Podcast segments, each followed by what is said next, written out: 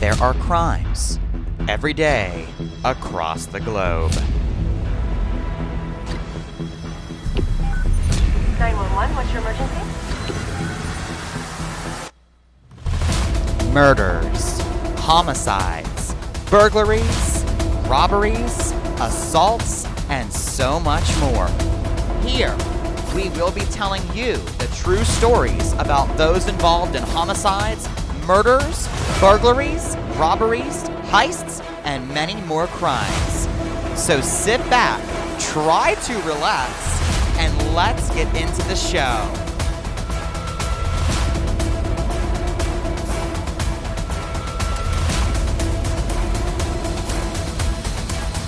This is Chilling Ice Cold Crime.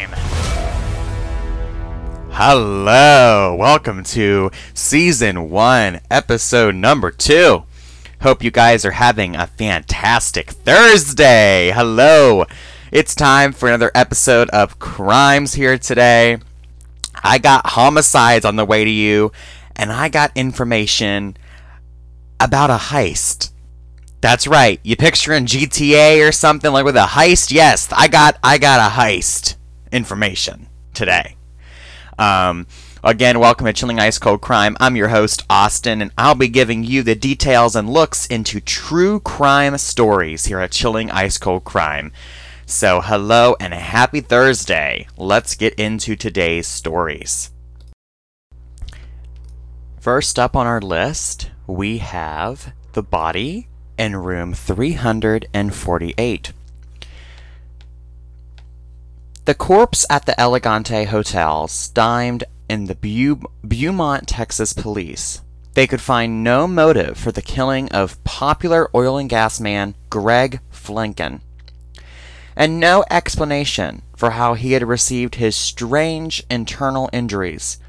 Bent on tracking down his killer, Fleniken's widow Susie turned to provide investigator Ken Brennan the subject of a previous Vanity Fair story.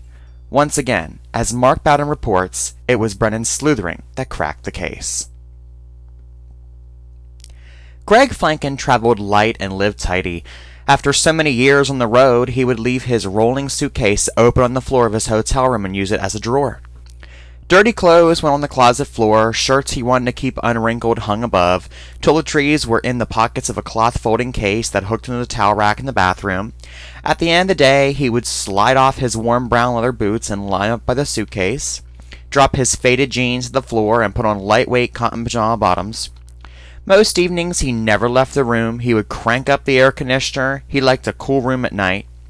And sit in the bed, leaning back on two pillows propped up against the headboard, considerately to avoiding soiling the bedspread, he would lay out a clean white hand towel on which he placed his ashtray, cigarette pack, lighter, Blackberry, the TV remote, and a candy bar. He smoked and broke off candy bits while watching TV. This is where Greg was on the evening of Wednesday, September 15th, 2010, in room 348 of the MCM Elegante Hotel in Beaumont, Texas, lounging, smoking, snacking on a Reese's crispy crunchy bar, sipping root beer, and watching Iron Man 2. He missed the ending. Greg was accustomed to solitary nights. As a young man, he had worked as a chief engineer on ocean going vessels, spending months at sea. In middle age, he had reinvented himself as a landman, a familiar occupation in South Texas, easing the exploitation of mineral rights on private property for gas and oil companies. Slender, with a close cropped white beard and the weathered skin of a lifelong outdoorsman, he had partnered with his brother, Michael, in a thriving oil land leasing business based in the small city east of Houston. Every Monday morning, he would make a two hour drive in his pickup from Lafayette, Louisiana, heading west on Interstate 10 through scruffy Gulf Shore farmland broken only by cell phone towers towers, oil derricks, and billboards advertising motel chains, bayou restaurants, adult superstores, and other local attractions. It took him to the stink of the big Cococo, ConocoPhillips refinery at Lake Charles, a forest of piping, giant tanks, and towering chimneys. The hotel was just off the Cloverleaf outside Beaumont. His company rented him a room in the cabana, a three story wing that wrapped around a small swimming pool framed by potted palms. That Wednesday night, watching his movie, Greg got an email from his wife, Susie, shortly after 7. Susie was using a computer program to file for a tax extension. After she reported her progress, he wrote back, You're doing good, babe. At some point during the loud, computer generated showdown at the end of the film, amid all the fake violence, Greg was struck from nowhere with a re- very real and shattering blow.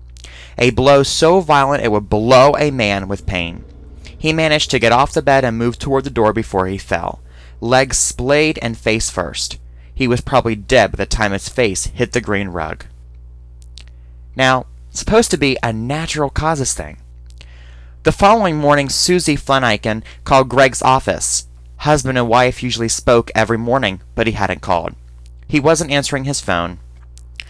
When he failed to turn up at the office, two of his coworkers drove over to the hotel and knocked on his door. There was no answer, so they got the hotel manager to open it. Their alarm calls brought an ambulance and the Beaumont police. They found a middle aged man dead in the rug, prone and doubled over, a spent cigarette cupped delightfly between two stiff fingers of his left hand.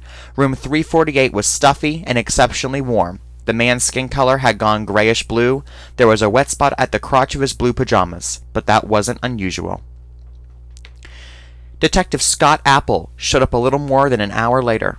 He is a short and very fit man with graying hair that he wears combed straight up in spikes. He is all cop. His wife had been a cop. He met her on the job. He was one of the assault team leaders in the department's SWAT team.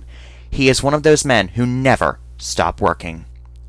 But there was little here to interest him. No sign of a break in or struggle, nothing disturbed in the room, no blood or obvious wounds, and Fleniken's wallet was still in the back pocket of his jeans and had a stack of $100 bills in it so robbery wasn't an issue.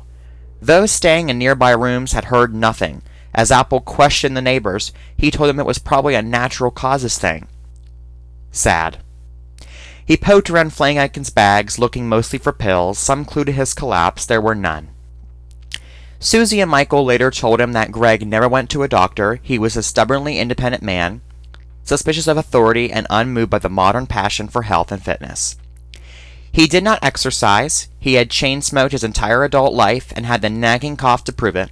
He neither drank nor ate to excess, but did both freely. It was easy to conclude that his choices had simply caught up with him. Susie was almost ready to believe it. She was shocked and grief stricken, but she accepted that. For Greg, sudden death was a possibility. In fact, she took some solace in it. He had checked out on his own terms. Many times she heard him remark upon hearing of someone dying suddenly, lucky bastard, that's how I want to go. And so he had. At the hotel, the police saw the death as a routine. A photographer snapped pictures to make a record of the scene, and the body was driven by a transport service to the Jefferson County Medical Examiner for an autopsy. The only mystery here appeared to be medical, and it was likely a minor mystery at that.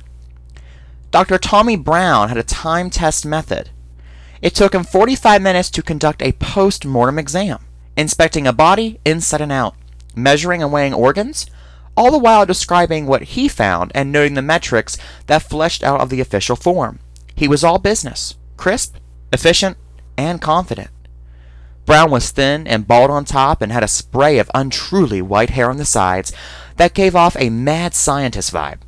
He did everything fast. He even talked fast. He was a local character, part of the legal landscape in Jefferson County, and a respected one. Where death was concerned in this corner of Texas, Dr. Tommy Brown's word was law. The circumstances of Greg Fleniken's death, as reported, were unremarkable. On the table before him was a 55 year old Caucasian male who appeared to be in decent shape. After methodical inspection, the only marks Brown found on the body were a one inch abrasion on his left cheek where his face had hit the rug and curiously, a half inch laceration on his scrotum. Now that was interesting. The sac itself was discolored, and around the wound was a small amount of edema fluid. The bruising had spread up through the groin area and across the hip, the right hip. Something had hit him, and it hit him hard. The story his body told grew more intriguing. When Brown opened the front of the torso, he discovered a surprising amount of blood and extensive internal damage. A certain amount of partly digested food had been torn from his intestines. The doctor found small lacerations there, and on the stomach and liver, as well as two broken ribs and a hole in the right atrium of his heart. The condition of his insides reflected severe trauma. Eycken had been beaten to death or crushed. Brown concluded that the wound to his genitals likely has been had been caused by a hard kick.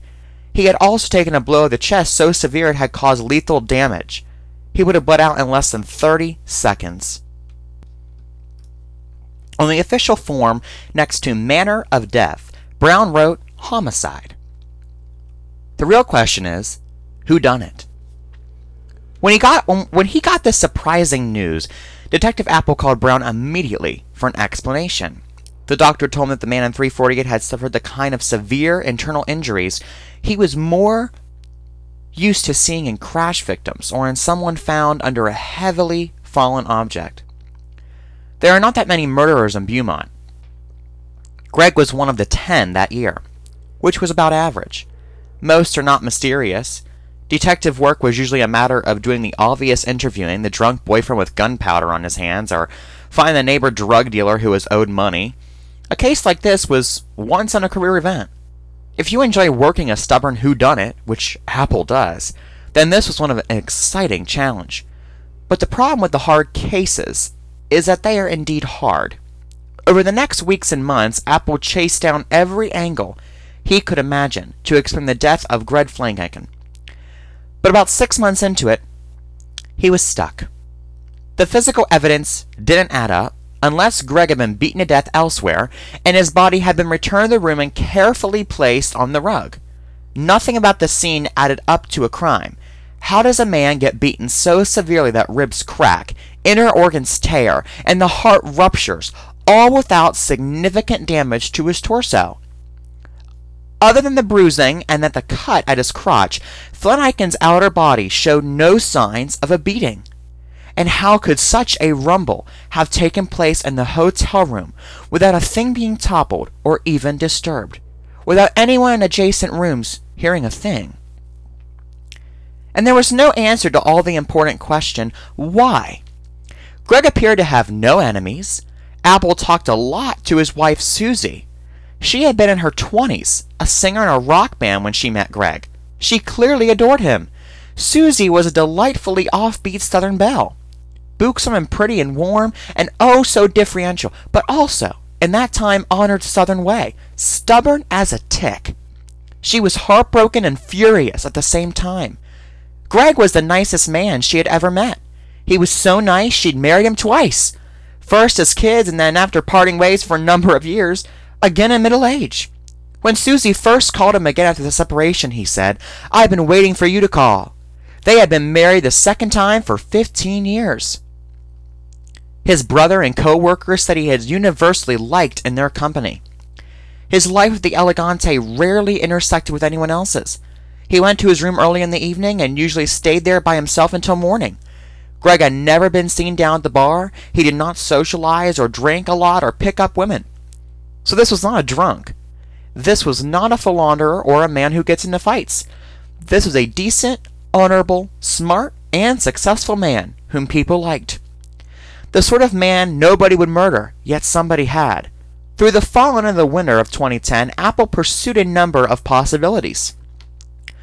Maintenance records showed that at some point early in the evening of his death, while cooking prepackaged popcorn in the microwave, Greg had inadvertently blown an electrical circuit. The outage had affected the adjacent room 349 and the rooms directly underneath. Greg had called the front desk to report the outage and confessed his role sheepishly to the man who had come to reset the breaker. This led to two theories. The first involved sex. The Elegante maintenance man happened to have a rap sheet as a sex offender. Might the puncture wound of the scrotum and internal injuries have been caused by a long screwdriver? Some sort of bizarre and kinky assault? Apple spent a lot of time talking to the maintenance man and looking into his background, but this theory never advanced beyond wild suspicion.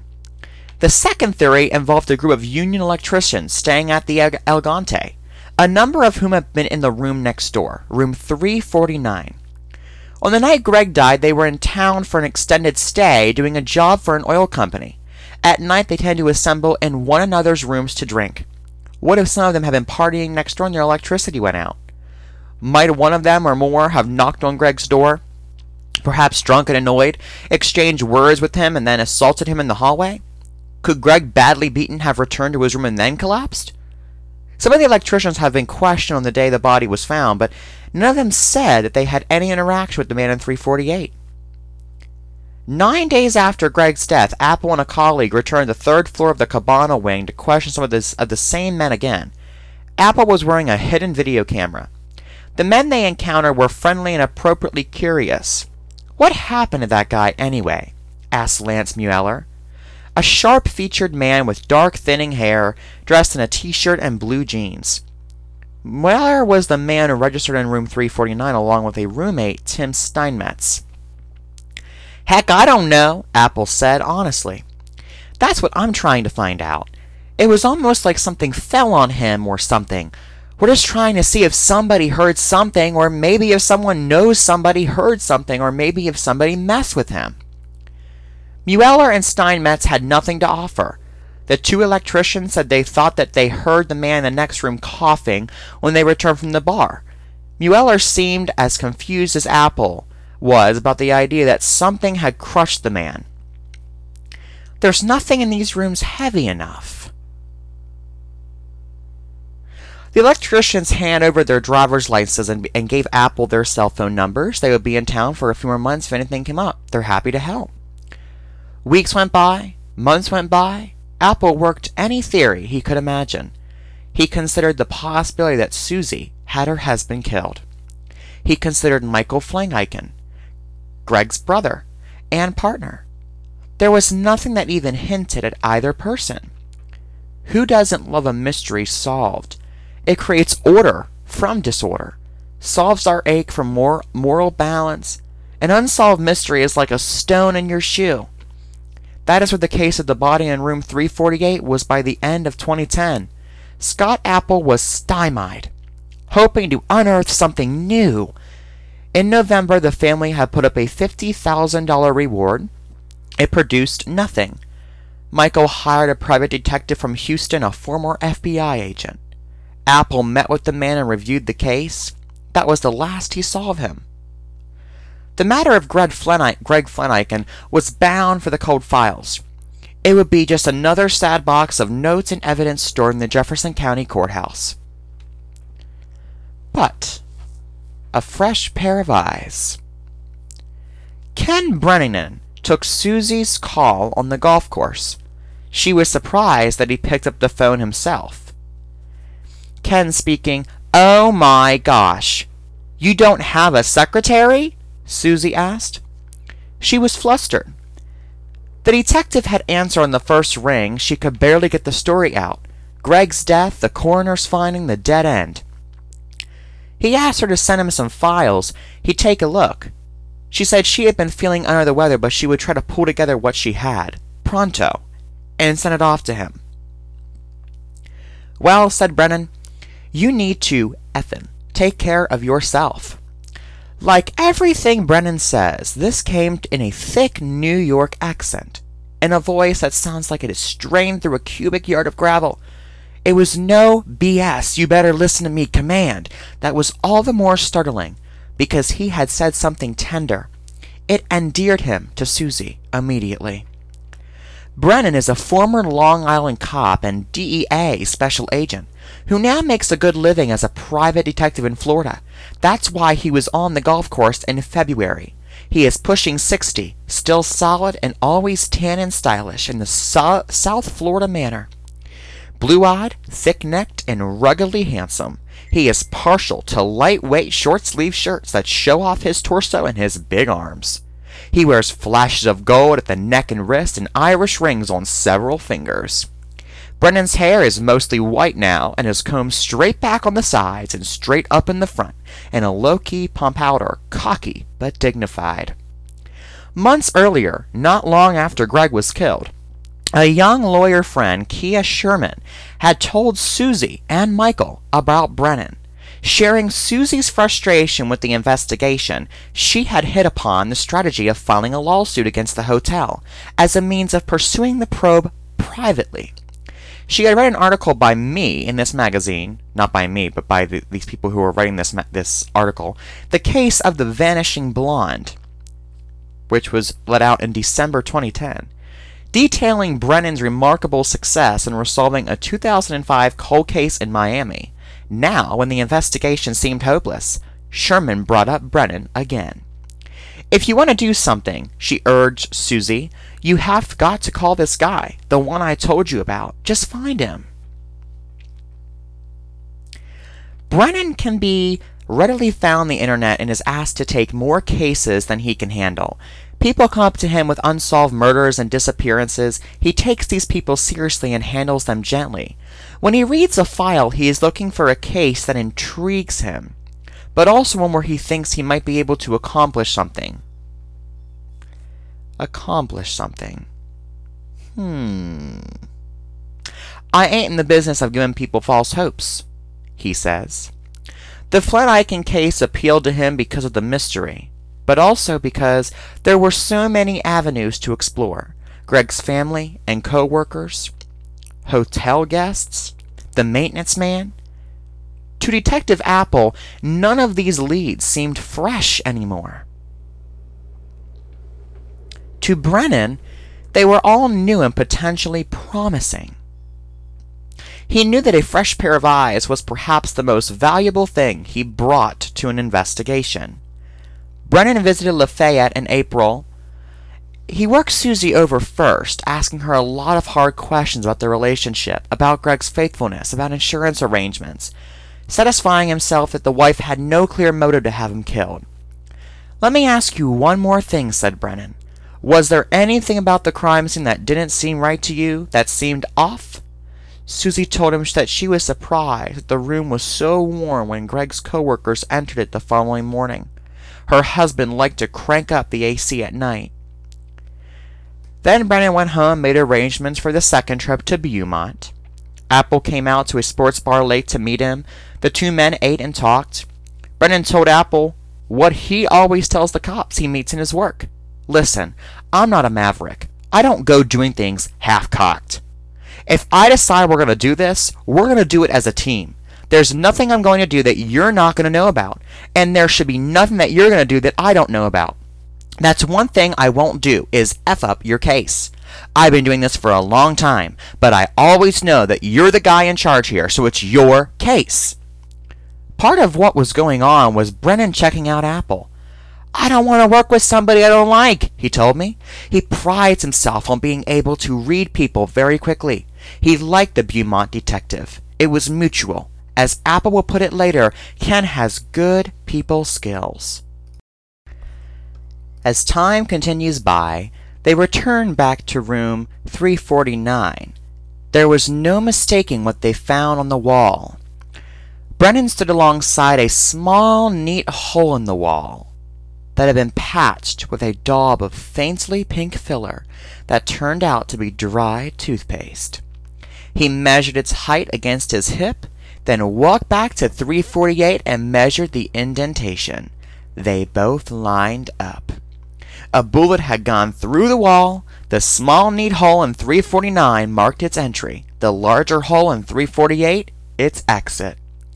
Beaumont's crime scene investigators carefully excavated both holes and shined a laser through. The trajectory pointed straight up to the bed where Greg had been sitting, smoking eating candy, and watching his movie, Iron Man 2. Brennan said, This mother was shot! Dr. Brown was not convinced. He had examined the man's body from head to toe, cut him open, inspected his inner organs one by one, and reversed the expectations of the police. With precision and with the insight of years, he had determined that Greg Fleniken did die not from natural causes, but from a severe beating. Now they wanted to tell him his that his careful and professional observations were wrong, that he had missed, of all things, a bullet wound. Brennan volunteered to do the talking. After he and Apple had found the bullet hole and traced the trajectory, the answer to the mystery of Greg's death was, he believed, clear. But in order to act, in order to bring Greg's killer or killers to justice, they would have to get the coroner to rewrite his findings. You cannot argue in court that a defendant had shot someone if the medical examiner's office had concluded that the victim had not been shot. Brown's office was a mess. Papers, files, books everywhere. Every available surface was buried, even the floor.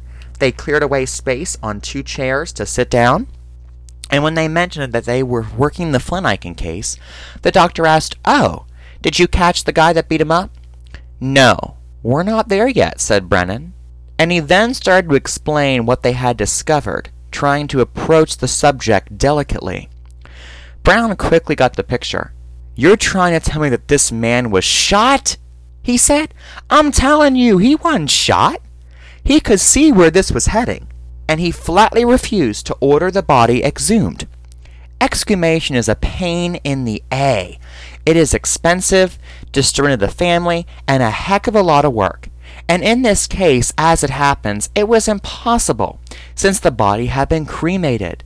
The ovens were hot enough to destroy metal fragments. Listen, Doc, Brennan proposed, let's just take out the photos from the autopsy and go through them and see what we find. Brown humored them as they looked through the photographs, passing them back and forth across the desk. Brennan pointed out things. What about this here? He said, indicating a spot of damage. Yes, that's the liver. And what about this here? Yeah, that's the intestines. Brennan knew what he was looking at. The bullet had entered Greg's scrotum and torn up through him. The skin of the scrotum was soft and pliable, and it had folded over the entry wound, making it less obvious what it was. The internal injuries traced the bullet's fatal trajectory. Brennan asked Doc, could all of this damage have been done besides blunt force trauma? Could a bullet cause the same? Yes, it could, but that's not what happened here. This man was beaten. Okay, Doc, but could it have? Brennan found something in a photo that supported his argument. It looked like a track.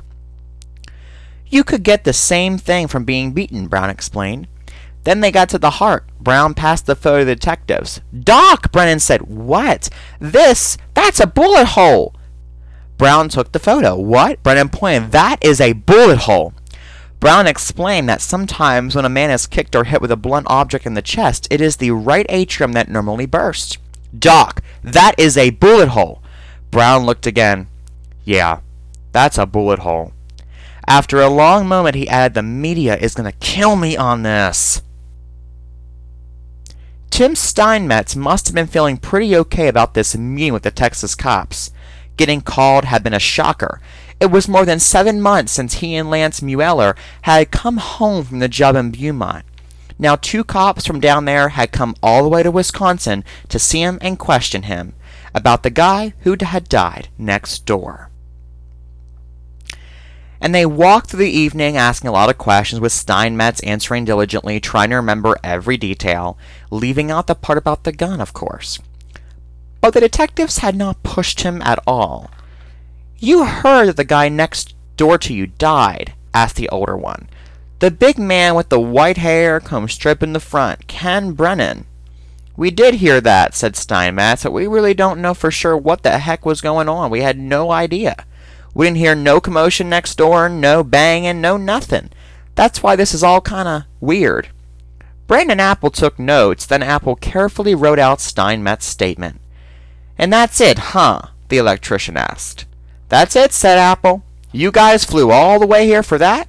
Brennan said Steinmetz to go through a statement, read it out loud, and make any corrections he wanted. Steinmetz noticed that Apple had put down that he was an apprentice, so he changed to journeyman.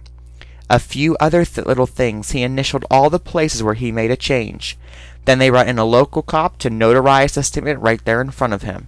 So Steinmetz was feeling pretty good when he stood up to go. Is that it? he asked. Hang on a second, said Brennan. His tone was different now. Harsh. It was until you signed that statement. Now you've got a problem. Okay, said Steinmetz, startled. Uh, he sat down again. Now tell us what really happened, said Brennan, because we know what happened. Because now you're going to go to jail with him. Do you want to go to jail with Lance? Why am I going to jail with Lance? You just made a false police report. That's why, said Brennan. Tim, we know what happened, said Apple, speaking more gently. We know everything that happened down there, and I realized you were trying to be noble and protect a friend, but you were about to get your whole family in a bind. It's not worth it. It's not worth it. So just tell us, what happened, said Brennan. out came the whole story, corroborated later that same day, June 1st, 2011, in an interview with Trent Pisano, who had been in 349 with them. Between the two accounts, the following scenario emerged. They had been drinking beer. Mueller asked Pisano to fetch a bottle of whiskey from his car and to also bring up his pistol, a 9mm Ruger.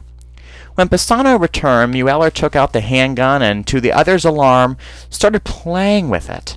He pointed at Steinmetz, who dropped to the floor and cursed at him, and he was pointing it in Pisano's direction. At the foot of the bed, when it went off, Pisano thought for a second that they hadn't been hit, but they turned to see a hole in the wall behind him. Mueller freaked out, they both said. Mueller bundled up the gun and took it back out to his car. When he returned, Pisano had left for his own room, disgusted. Mueller and Steinmetz went downstairs to the bar. Steinmetz said they had not known for sure that anyone was staying in the next room door until, as he remembered, they heard someone in the room coughing very late after midnight when they came back from the bar. He held nothing back. Steinmetz's second statement, the truthful one, laid out the whole thing. It was good to get it off his chest when he and Mueller had seen the police at room 348 the next morning and had seen the gurney. They were disturbed, he told Brennan. I thought he had killed that guy. The only detail that they didn't fit was this business of hearing a cough behind the closed door of room 348 when the two returned from the bar. For several reasons, neither Brennan nor Apple was inclined to place much weight on it. If it was true, then Greg had survived the gunshot for far longer than the coroner believed possible. But it did not alter the case of the death. If anything, it made the electrician's failure to check on him or call for help all the more egregious. More likely is that they heard Greg coughing in the room from that, that previous evening. They had been in the room next to him that night too. They were drunk, fixing the cough late on the night Greg died was with only the shred of their story that con- con- contracted contracted the detectives' reconstruction, and they clung to it, even though it hardly mattered. Did anybody knock on the door next door to check on the guy? Brennan asked. No, said Steinmetz. I always ask myself if I was in a situation like this, you know, what would I do? And I admit, he never finished the thought. The detectives had something else they wanted him to do. Hey, Lance, what's up? asked Steinmetz. He dialed Mueller on his cell phone. Apple and Brennan were recording the conversation. Not much, said Mueller. Just sitting around. Well, I just got back from down there. How'd it go? Well, I told them the whole story, you know, what had happened. They were sticking to there, you know. What's that? You know the story they were sticking to. That we got home that night, you know, and the guy coughed and whatever? Right. And uh, Steinmetz began to hem and haw, and uh, I was fixing, I was going to leave there then because your lawyer said it would be okay, right? You know? Right. And then I left there. They said, okay, you know, tell us the truth. So I, you know, I told them the truth. What really happened? There was a long silence on the on the other end. About the gun going off and all that, Miller asked. Yep, what'd they say? Well, that I would be in trouble, you know, if I didn't tell them. Another silence. So what did they say? Not much. I don't know if they're going to get a hold of you or Trent or what the heck they're going to do. Mueller sighed heavily, then he groaned. What did you mean by that? What did they mean by that? I mean, tell us the truth. Did they say anything about the gun prior to that or what? No. They just said they exactly knew what happened, told me to stop lying. They were pretty mad, and then I told them exactly how everything went down and what really truly happened. Steinmetz says that Mueller call Apple right away. They probably are going to come and get your butt now. That they know the truth and everything. You should probably try to make some some kind of effort, you know. The guy, he died from the gunshot. Are you kidding me, Tim? No, I'm not. Oh my gosh, are you kidding me? Are you serious right now? I'm as serious as a heart attack, Lance. Mueller received, refused to believe it. For the next minutes of the call, he went around and around with Steinmetz. His lawyer had obtained the autopsy report and assured him that the man had not died of a gunshot wound. The story had been all over the news. It doesn't make sense, he said. If there was a gunshot, if he was killed from, you know, a firearm, they would have said something on the dang news. Mueller had worked hard to convince himself that the accidental gunshot and the death of man 348 were unrelated, and the autopsy report had confirmed it. It doesn't make sense. First, the coroner ruled that it was a heart attack. Then they started saying that something fell on him. There's no way. There's absolutely no way that that guy was killed by a bullet. He asked Steinmetz, how was he doing? How I'm doing, Steinmetz said. Not good. I need to drink some more beers. Mueller apparently applied the same remedy because he later phoned Brennan clearly intoxicated and started ta- trying to explain himself. He said he wanted to make a statement. You're drunk, Brennan told him. I suggest you call your attorney. Then the case was closed. Brennan was worried about the judge started reading the sentence. He had flown to Beaumont on October 29, 2012, to join Susie Fleniken and Scott Apple and a group of Greg's family and friends for the sentencing of Lance Mueller. The electrician had entered a no contest plea to manslaughter, as Brennan remembered it. The judge began by saying this whole tragedy might be seen just as a terrible accident. Oh goodness, thought Brennan. Here it goes. Don't tell me this guy is going to get a year or something. But then the judge started cataloging the long list of willfully irresponsible choices that had led to this day. More like it, thought Brennan.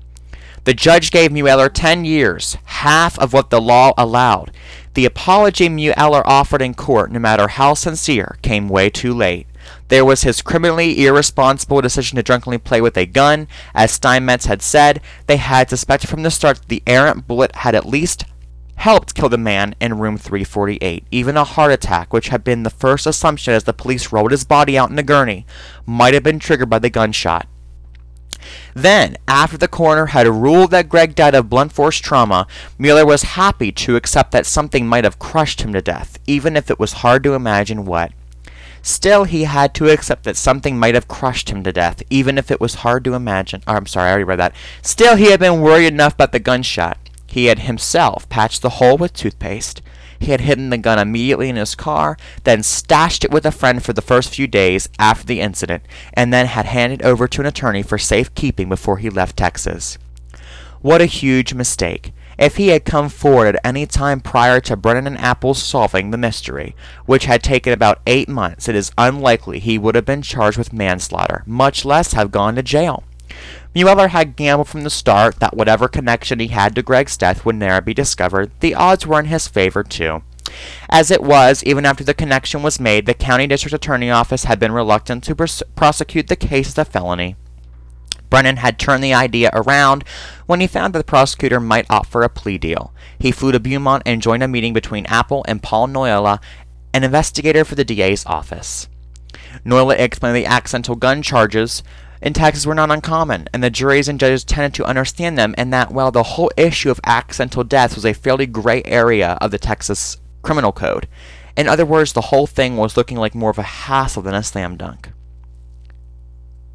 He arranged to bring Susie Fleniken to Beaumont for a meeting with the private assistant DA in charge of the case. Among other complications, the ADA told them Mueller's gun was still locked in the lawyer's safe and the lawyer was making noises about fighting efforts to have it turned over.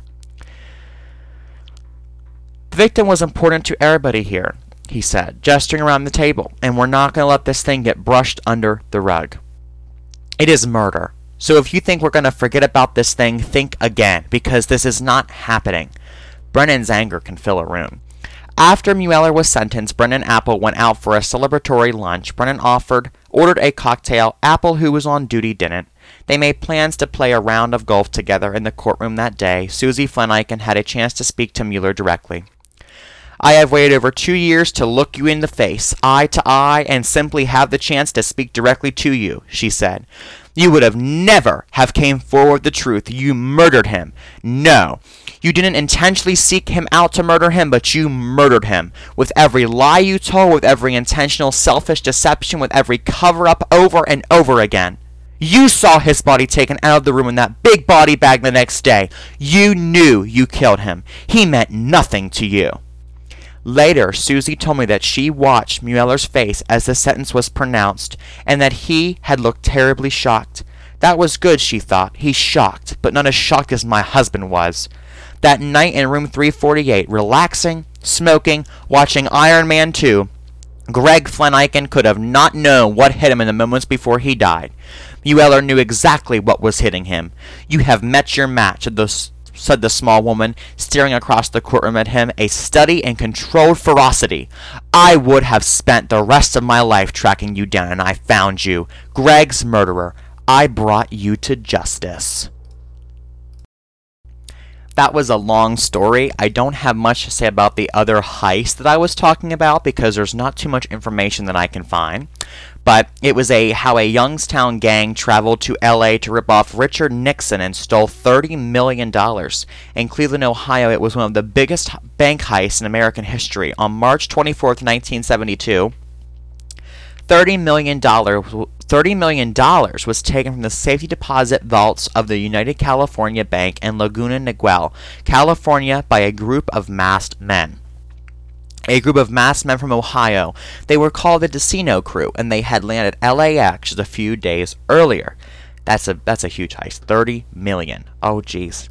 Anyway, but that other that other true crime story that was about um about Greg, and you know, it's crazy how sometimes people don't come out with the truth because if all they had to do was just come out and say it was a true accident, my gun just went off, and go bang on the door, are you okay? Are you okay? If they would take time to do that, they would more than likely not even be persecuted. But then again, in general, I can see why they wouldn't because, you know, of how this may look. So I can see both ways. But that was a story about the body in room 348, which was Greg Flanagan, and how he was basically shot in his scrotum and it traveled up his entire body just from laying in bed. Can you imagine though, a long day after work and you think, yep, gonna get up tomorrow morning, go to work, I'm gonna sit back and watch a movie and have a cigarette, have my beautiful cup of root beer, and eat my candy bar, and then all of a sudden it's just all boom, and you feel this big blow, and then you stumble to the door and you fall over. Can you imagine that? And it's a gunshot, but you have no clue what was even going on. That's crazy.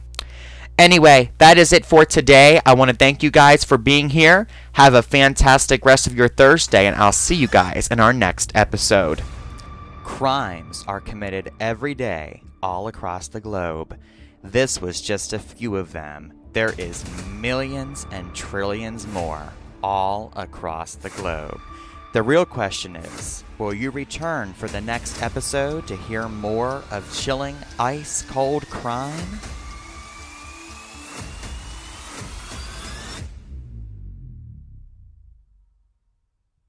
I'm your host, Austin, and there is new episodes coming every week. Sometimes more than once a week, so you can get more stories and more crime to ring your ears off.